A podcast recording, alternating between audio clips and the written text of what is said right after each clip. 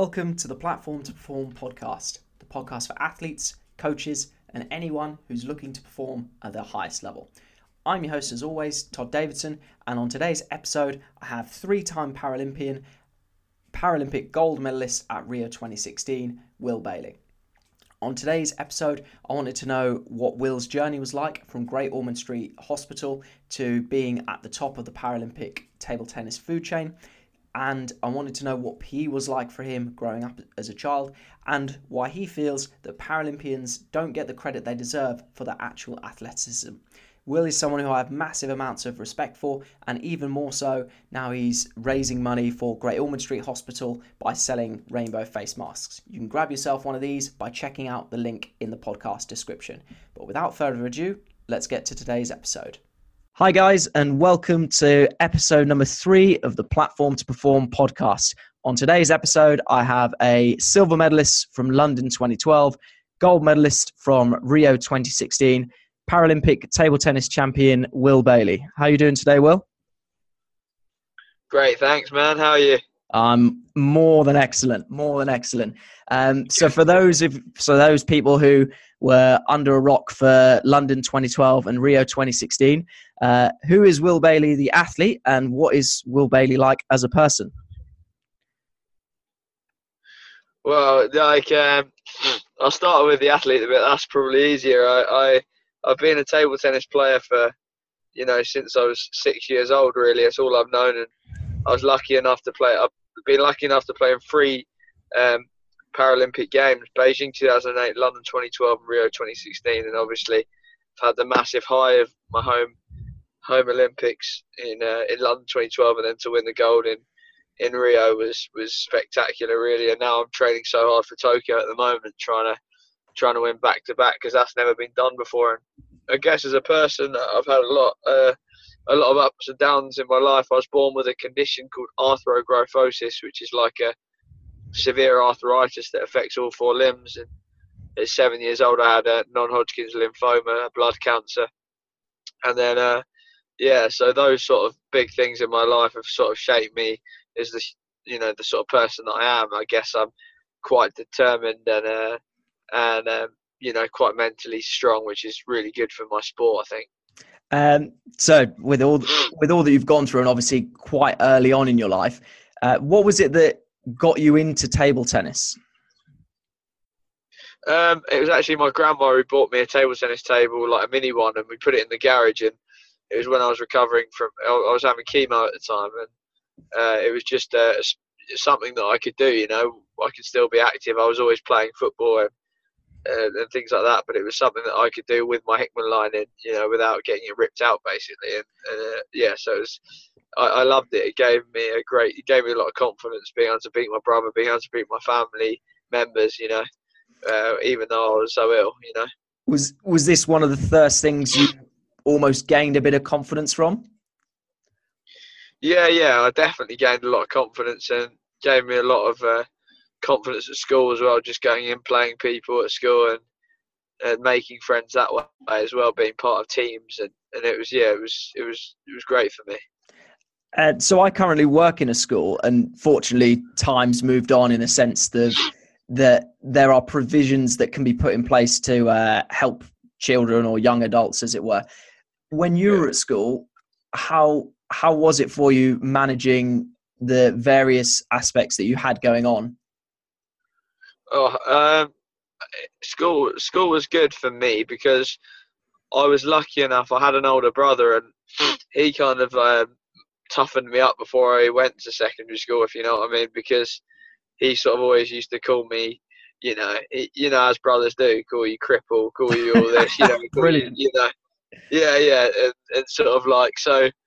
I, I kind of heard the worst of what I could be called anyway before I even went to school. So like nothing could really like really phase me. And I think I, my mum also has got the same disability as me, so she kind of like, um, she kind of like just gave, she just said to me, just you know, be proud of who you are, and like don't worry about what people say to you. It's just their opinion, and also their, it's kind of like when people say things or look at you funny. I think it's it's that sometimes it's because they don't know what they're talking about, you know, because they they've never seen you know different you know anything any different. So, I mean, I mean, it's it, I, I sort of got on with it. I had to get on with it. There wasn't a lot of like help around from teachers or anything. I was thrown at the deep end really, which which was tough, but it kind of I just got I, I got through it. I managed to bluff my way through, you know. Yeah, um, I haven't put this question in the show notes, so uh, apologies how this comes out. But it's really interesting that you say your brother helped toughen you up, and your mum, dare I say, almost gave you an idea of what to expect. How important yeah. is it, do you feel, for parents of uh, children with a disability not to necessarily wrap their child or daughter, uh, sorry, their son or daughter in cotton wool when it comes to obviously stuff like first going to school or say going to a sports club or stuff that could be incredibly nerve wracking for potentially nerve wracking for a child with a disability? Massively. I mean, I mean to be honest, it was it was nerve wracking going into PE lessons when I first got into secondary school because like you've got to get dressed in front of people. You've got to take your shoes and socks off, and my feet don't look anything like anyone else's feet. My it becomes very obvious with my hands, but um, it was it was my mum.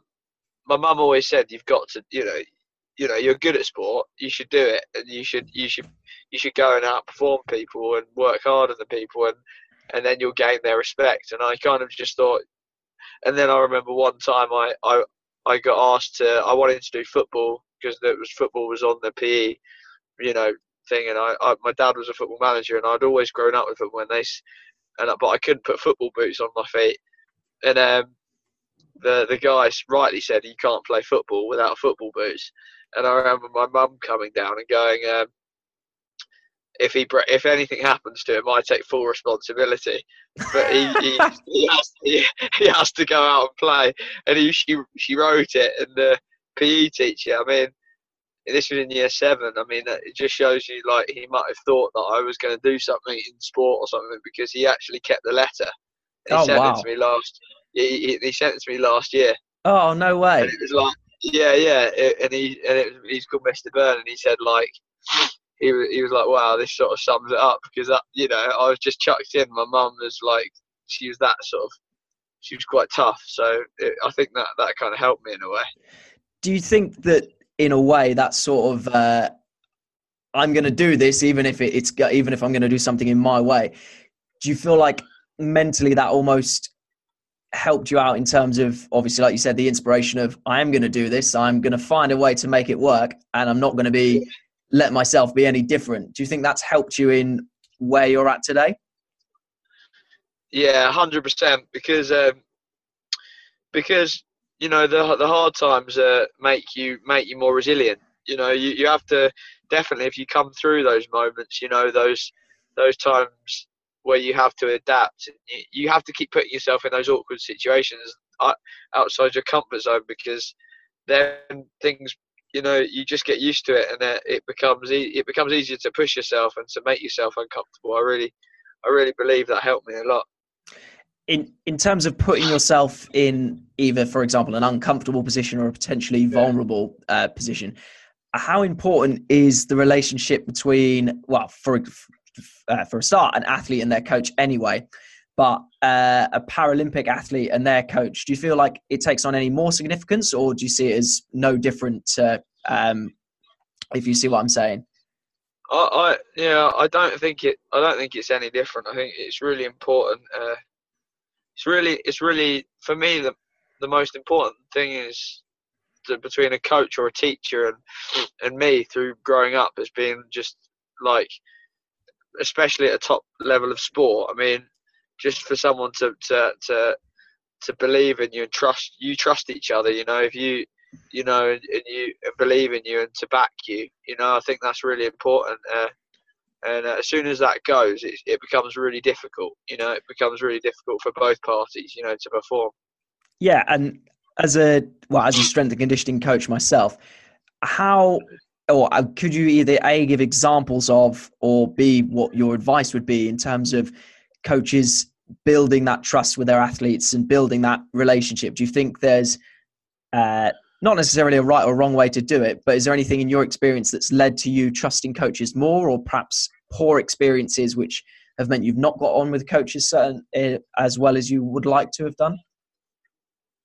Yeah, in my personal experience, um, I, I like, you know, I work I work as well. I'm not just saying this. I work well with you because I felt that you were genuine and you wanted to help me and you and you were there every single day. You didn't you didn't miss days and you were consistent. I think that helps being consistent, being honest, and um, sort of. I believed in you. I believe I believed that that you know what you were doing was helping me, and I, I believe you thought that that it was as well. So I didn't. The trust was there, but sometimes I think in uh, in some cases people do the bare minimum, and, and that and that can lo- make me lose my trust in someone because I yeah. think that they don't want it. They don't want it as much as me, or they don't, or, or, or you know, and, that, and then I can lose my trust, and that and I can shut down then, and that can become very difficult relationship. You know. Yeah, I mean that's fully understandable. Obviously, anyone who's spoken to you or knows you on a personal level knows how much table tennis means to you. It's your whole life, so I can understand why having somebody within the coaching setup or you know whatever could detract from that trust or like you said make you lose interest very quickly. Yeah. how how important is that? So obviously with the english institute of sport so for the listeners who aren't aware the english institute of sport is an organization set up specifically to support olympic and paralympic athletes and cater for their needs as much as possible. How much how important is it that there is a team feel obviously amongst you your teammates strength and conditioning coaches psychologists and all the other support staff that are there to help you Oh well, it's absolutely hugely important. It's it's it's the most important thing. You I think really to have that have that circle of t- a team working for you and working with you to create excellence because every every other country in the world's got that now. Todd, do you understand what I mean? Like every other yeah. country is doing that very very well, and uh, and if it doesn't happen, then and it's not working, then then we're falling behind. Yeah. Uh, so yeah, we, we need to keep on top of it, and I don't. I think there's a lot of uh, a lot of development needs to be done in that area to improve it. Work close, work more closely with support staff, and also uh, sometimes I feel just because we're not possibly the sexiest sport in the world, we have to train very, very, very hard, and we're competing against countries like China. You know what I mean? And we're competing against these guys who are absolute machines, and suddenly you find yourself working with at times you know strength and conditioning coaches that are working with boxing. They're specialists in that area and they're not really fantastic or, or you know yeah. i'm not naming names but do you know what i mean? And it can become quite uh, then you lose then you lose confidence in the system you know to yeah. be honest with you. Yeah. On the so for the listeners who perhaps aren't familiar with uh, table tennis so a couple of questions. One for those who, for example, aren't aware of just how big a sport table tennis is in China and what you're actually competing against, can you give a little bit of context as to the level of that challenge? Yeah, well, there's uh, two million Paralympic table tennis players in China. yeah, so yeah, yeah. so many, I mean, any idea how many we have in this country? Just as uh, just to put well, things think, in perspective. I'm not sure, but at the national championships, which obviously isn't every single player, it's it's, it's not. It, you know, it's like a, a, bit of an elite group, but there's 300 entering the national championships or something like that, which is, which is this weekend. Yeah. So I mean, yeah, it's a big, it's a, it's a big difference, you know. But it's, oh, it's yeah, it's, it's a worlds apart, and it's you know China are, are very dominant, you know. So and they keep they keep learning, they keep moving, changing things before they have to change things. So we need to do that, you know. Absolutely. So uh, you also touched on a point that, uh, if I'm being brutally honest, I definitely learned a lot when I was at the English Institute of Sport. So for people who, for example, might be uneducated about the physical requirements of table tennis, or they don't know what your schedule, as an example, looks like. Uh, first question is, can you give us a sort of what a weekly schedule looks like for you? And the second part of that yeah. question is, what physical attributes do you think are important to be a top class table tennis player? Okay, well, just I'll just do a daily one, and then you can. Yeah, it's okay. every day, Monday Friday. It's uh, so I get up uh, about six o'clock. I, I go to EIS. I do like um, forty-five minute bike session just because I'm trying. I'm just uh, working on my CV fitness at the moment, trying to trying to uh, burn some fat as well because mm-hmm. I want to be you know, yeah, I want to be as lean as possible, and then I want to play, and then uh, I play night. I have a break, have breakfast, then I play nine to eleven thirty, usually an S S and C session at one o'clock, and then three to five thirty in the evening as well, and then usually a, a cool down or stretching in the evening as well session, like just after this. So you, it's basically and that and that that's what it is Monday to Friday. Yeah. and so then, and then at weekends usually competition. Yeah. So more. Well, very much. Obviously, a full time athlete, and I think uh, as you touched on there, how many in a week? How many as a how many hours do you think you would spend on the table in any given week? Uh, it's about six hours per day. Six hours per day. So like six hours yeah. per day, thirty hours a week. You can only imagine how many hours you've then got to Yeah. tolerate. And uh, I think also a thing that people perhaps who are not familiar with table tennis underestimate is there's a difference between, for example, two very low level people, I don't know, on holiday Yeah, yeah. knocking a ball about, and what six hours a week looks like at this sort of speed Yeah, and yeah. intensity as you guys play. Yeah, you're flying around the table and you you know you're putting everything into every single ball. You're hitting it as hard as you can, and you're moving. You're constantly moving. So it's yeah, it's it's kind of like a you're the same sort of footwork as probably boxing in a way. Yeah. You, you're sort of on your toes all the time. You're moving. You're having to sort of adjust, but you're not doing sprints. You're just sort of like you're just sort of like moving around all the time, constantly at a high level. So it's yeah, it's tough physically. I mean, I must say, I'm, I'm not just saying this, but I remember um, when I first started getting experience with yourselves and the other boys of uh, the Paralympic table tennis team. I was almost Yeah. thinking, right, I don't really want to ask, but I can't really see what the disability is when I'm watching you boys move around the table. Yeah, yeah, yeah. It's not obvious, and that sometimes, uh, sometimes a little bit frustrating because I'm not, I'm not, I'm, you know, I've got maybe a couple more to go, but I don't think I've really had the sort of recognition that I might have got if it would have been a more obvious disability, even though it's because it's quite, um, I've hidden it quite well, and it's quite, but it's quite a severe disability, and I think, you know, if I, if I'd have had you know, one leg missing or something, people would have been going, "This guy's ridiculous. This guy's incredible." but because you know, because even though people with one leg missing are, are in a higher class to me, you know, in a less disabled class, Yeah. so it's weird, isn't it? How, how, how Paralympic sports sort of like perceived in that way. You, you have to have a certain look to be sort of maybe maybe recognised in, in that sort of sport sometimes. I, I couldn't agree more. So, for, for those listeners who perhaps aren't aware of how the classification system works in Paralympic sport, could you give a little bit more context behind that? Yeah, in my in standing in standing classes, there's six to ten. So six is the most uh, is the most disabled class, and ten's the least disabled class. So we've got a player called Kim Daybell in class ten, who's uh, who's got one one hand one arm affected, and that is uh, his non-playing arm, for example. So Yeah, that makes that makes sense. And um, there was, uh, in terms of dealing with setbacks, one of the biggest setbacks you had to deal with was being reclassified. Could you explain about the scenario in which that happened and how you dealt with that as a setback? Yeah, um, it was in uh, I think it was 2010. Uh, I just I just won the German Open and, and, and beaten the number six, three, and one one in the world, and uh, in the tournament. And uh, the next tournament after that was the European Championships, and I I, I, I arrived there very confident, thinking you know after just after the German Open I, I had, I was like I can win this, I can become European champion at 19 or whatever I was, and I was so excited. And then next thing I know, the coach comes up to me and he goes, "You're in a class. You know, you've got a classification, and you've got to go to a meeting room in this hotel." Half an hour later, I was in a meeting room with about seven doctors around me, assessing my movement and, and what I can do and physically. And then uh, two hours later, I was sat in the, I was sat outside waiting for them to give a decision, and I got reclassified up a class, uh, which basically I thought at the time it ended my career, and so did like a lot of my coaches as well. So it's like it's basically like uh, a, a, a you know flyweight boxer bo- going up to middleweight or something Oh. like that. You know what I mean? So it's uh, it's it's kind of like difficult, very Yeah. difficult. Or Queens Park Rangers getting put in the Champions League, eh, mate? Yeah, exactly, mate. Exactly. So I was, I was I was gutted, but uh, Um, yeah, going going back to going back to a previous point, you said it's it's perhaps difficult for you because people who don't know you and, for example, they they probably they in certain circumstances they wouldn't know you had any sort of disability.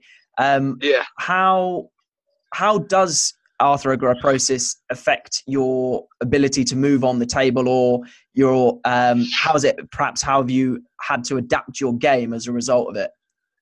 uh, it, it affects my um, so it's, it's quite severe in my legs. So obviously, my feet aren't feet as you know it. They're basically been rebuilt, uh, and uh, and I don't have an ankle joint, so I'm I'm pretty restricted, and also uh, it, it, it's uh, really difficult to balance. I don't uh, I don't have muscle in my lower legs, so that that makes it difficult to balance, and also um, my all my joints are are not are not fixed properly. Like uh, my hips are, are in a in a not in a not normal position. My my shoulders are are are forwards and they're you know not back not back into a normal position, and that restricts a lot of movement. Obviously, um, uh, basically a lot a lot of my joints are are very restricted. I don't have wrist, which is massive in table tennis.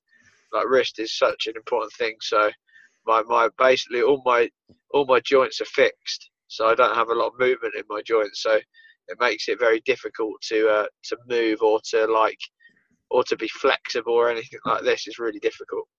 So, it, um, I could be. Well, you'll obviously put me put me right if I'm wrong. Um, Yeah. Am I right in thinking that you get, whereas a table tennis player who perhaps does have more mobility might generate or might be able to impact on the ball more with their wrist? You're kind of locked in place, if that's right in me saying that. Yeah, yeah, exactly. I mean, I tried to throw med- I've been throwing medicine balls recently, trying to get you know trying to get more power, and I mean I can't throw it half the distance of what the guys with wrist can. It makes a massive difference. You don't think, but just that last little bit, and it's just like table tennis, trying to hit a ball using your wrist to go over the top of the ball just adds 20, 30 percent onto the power of the ball.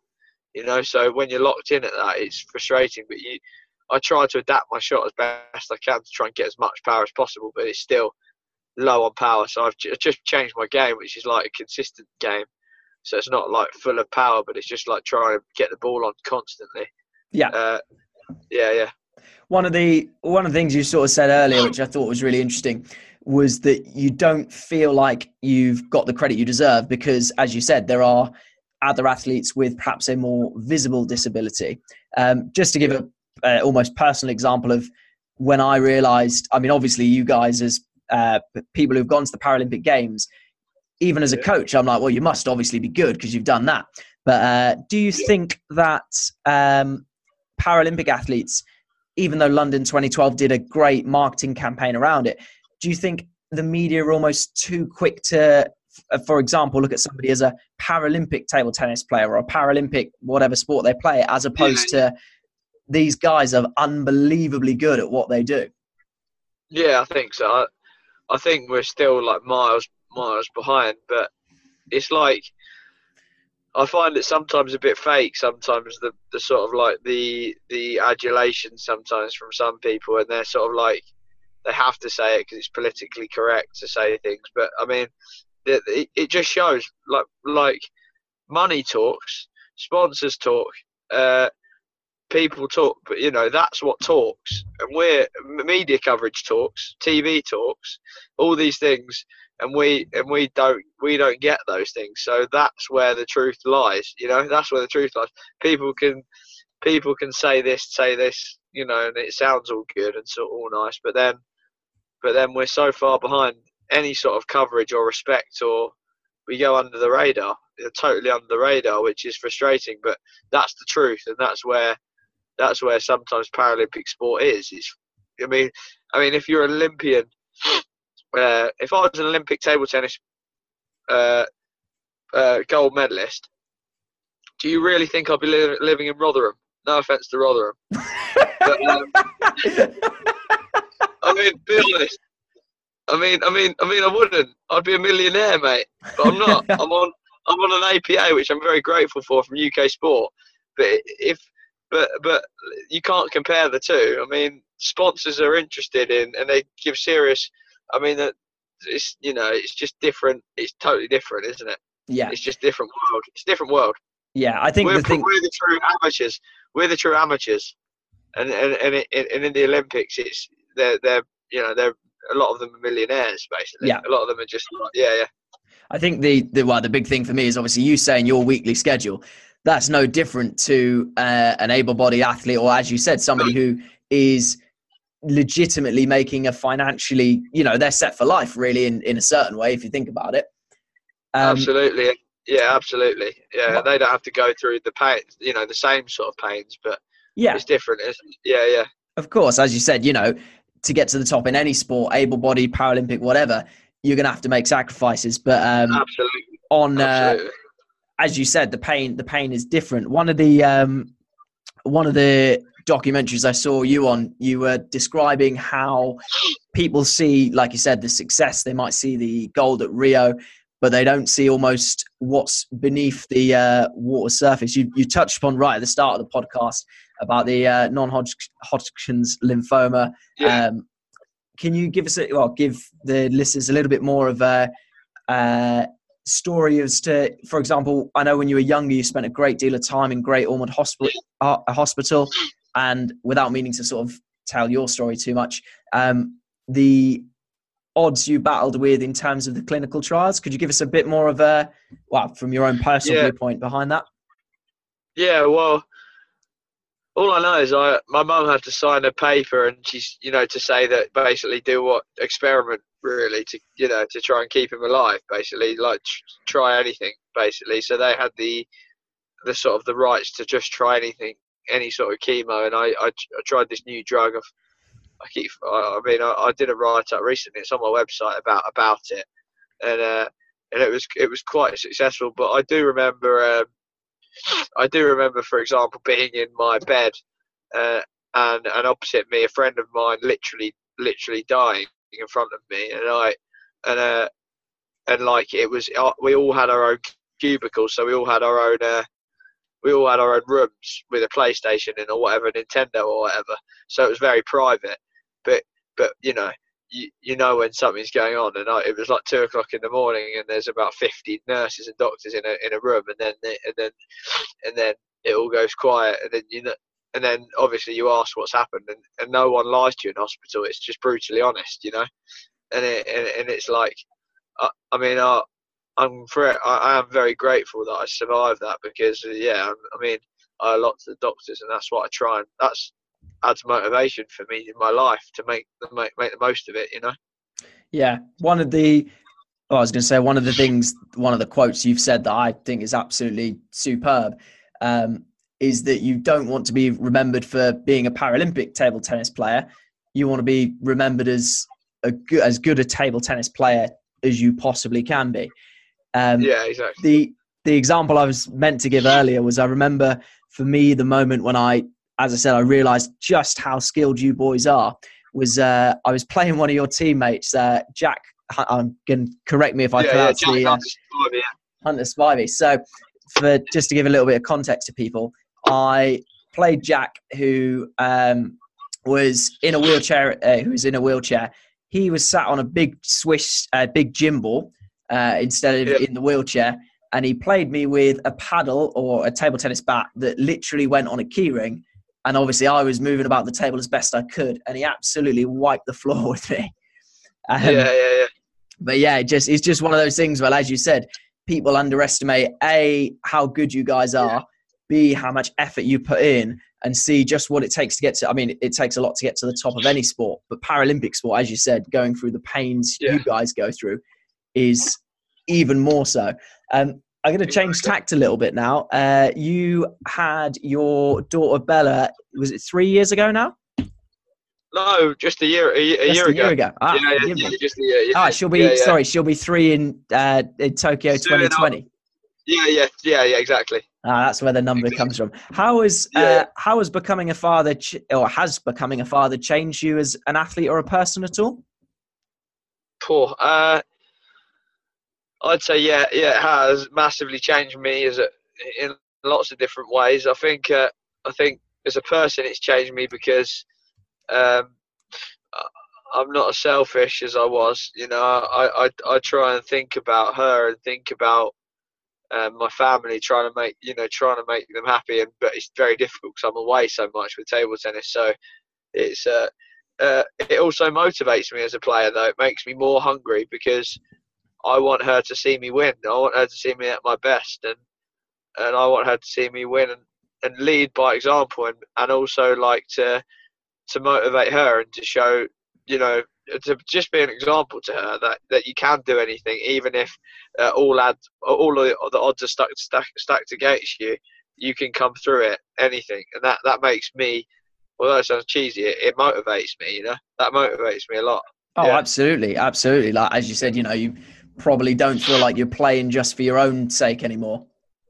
Yeah, exactly. I feel like I'm, you know, doing it for her as well. So that's you know that adds that adds a lot of uh, extra hours practice time. I bet it does. I bet it does. On the, as you said, on the subject of motivation and psychology, uh, we had a little chat off air about the psychology behind table tennis, and you even said about the proximity of you and the other player.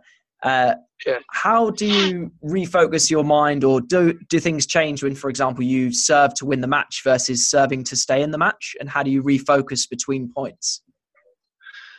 for me, uh, it doesn't change really serving to win the match or to stay in the match. I, I try and keep the same mentality, but uh, and, and, just think tactically. But yeah, w- w- when you're so close to an, an, opponent, you really can see the the stress that they're under or, or how they're feeling. You can sort of get a sense of that, you know, because you know when you're at Paralympic Games and and uh, you know they're you can just feel it. You see that you see the shaking, you see the sweating, and you see the you see everything, you know, and uh, it's it's just part of it's a massive part of the game being able to deal with the pressure and being able to sort of be composed under that pressure, feel the pressure and and feel the excitement and the sort of the tension, but but be composed as well. Is there is there anything you do specifically to? Um, I mean, I suppose the again reverting to my own experiences uh, as a boxer you i guess you're almost putting on a poker face and trying not to show your opponent that you're perhaps feeling the pressure or under as much stress as what you actually are yeah exactly it's a it's a bit of a bluff you know the whole thing and, and you've just got to uh, you've got you keep telling yourself you're playing well you, you you're doing good and i do a lot i do a lot of stuff like that i just great shot you know good stuff you know Move, you know, you know you're you're quick today or something like you know, I do a lot of that. You start believing it, you know. Oh, you know, absolutely. you keep telling yourself, yeah, you, you start believing it.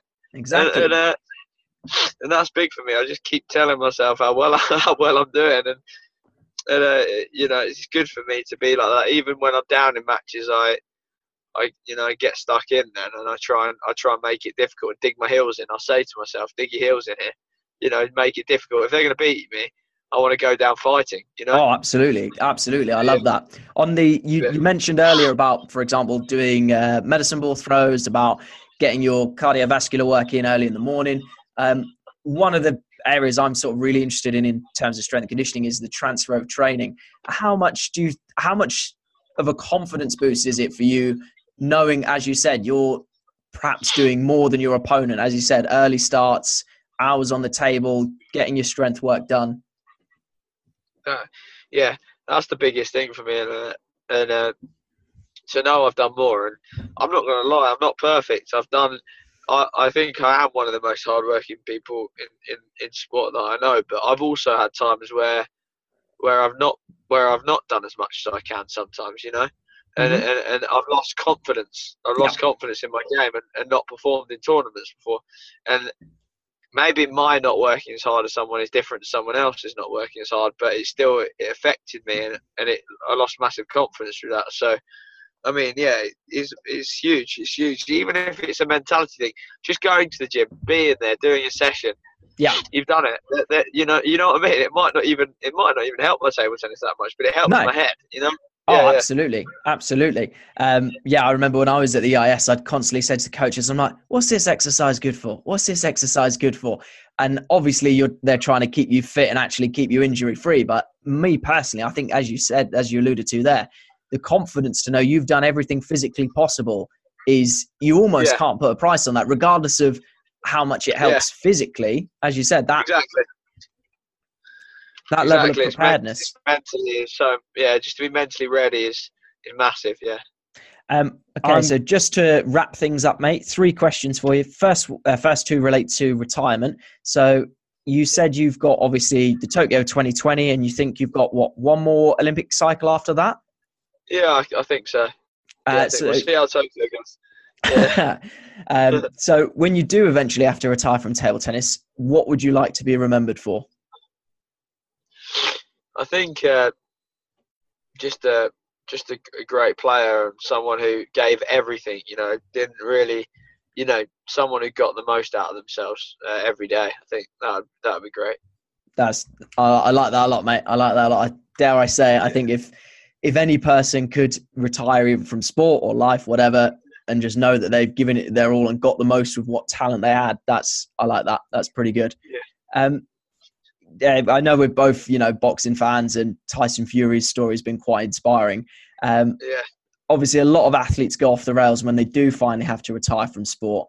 And as an elite athlete, I'm sure that even though, like you said, you've got potentially two Olympic cycles um, to go, how does an elite athlete plan for life without sport when all they've ever known is that sport? Oh, yeah, it's, it's really difficult. And uh, it does worry me sometimes, you know, having a, daughter and everything and not having anything else to fall back on. You know, I've, I've given everything to this sport and I don't, I haven't really had too much support, you know, outside of this sport. So it'd be nice to, I think in the future they should really look at that. I mean, I know they're looking at it more in football now, where people like retire from football. Yeah, uh, they get support out of there, and uh, it'd be good if they did that with like Olympic and Paralympic athletes as well, because uh, yeah, I mean, I don't know what I'd do out of sport to be honest, and it could be really difficult mentally as well to lose something that I love. You know, doing yeah. it every day. It's it's a massive change is going to happen one day in my life, and that'll be hard. Yeah, yeah. I, I even like I said, obviously I've not got anywhere near to the uh, levels of elite sport you have, but I'm when people said to me, "Oh, what would you do if it wasn't for sport?" and I'm like, um. Yeah, uh, yeah. like so yeah exactly. like i said I, I don't even play elite sport and for me the thought of having a life without sport is uh, one I don't want to think about. Same as you, mate. Exactly. Yeah, exactly. Would so, would you would yeah. would coaching suit you at all, or are you not? Do you almost want a little bit of a break from the sport when the time does come? I think I'd be open to definitely an opportunity, but I'm not sure I'd get that to be honest, because uh, uh, I just I I don't know if I'm really that type of yes man that you sometimes need to be in. There's those sort of roles. I think it'll be difficult to to get me into that that role. But I, would love to do it. I'd love the opportunity to coach, but it's just difficult to get into, you know.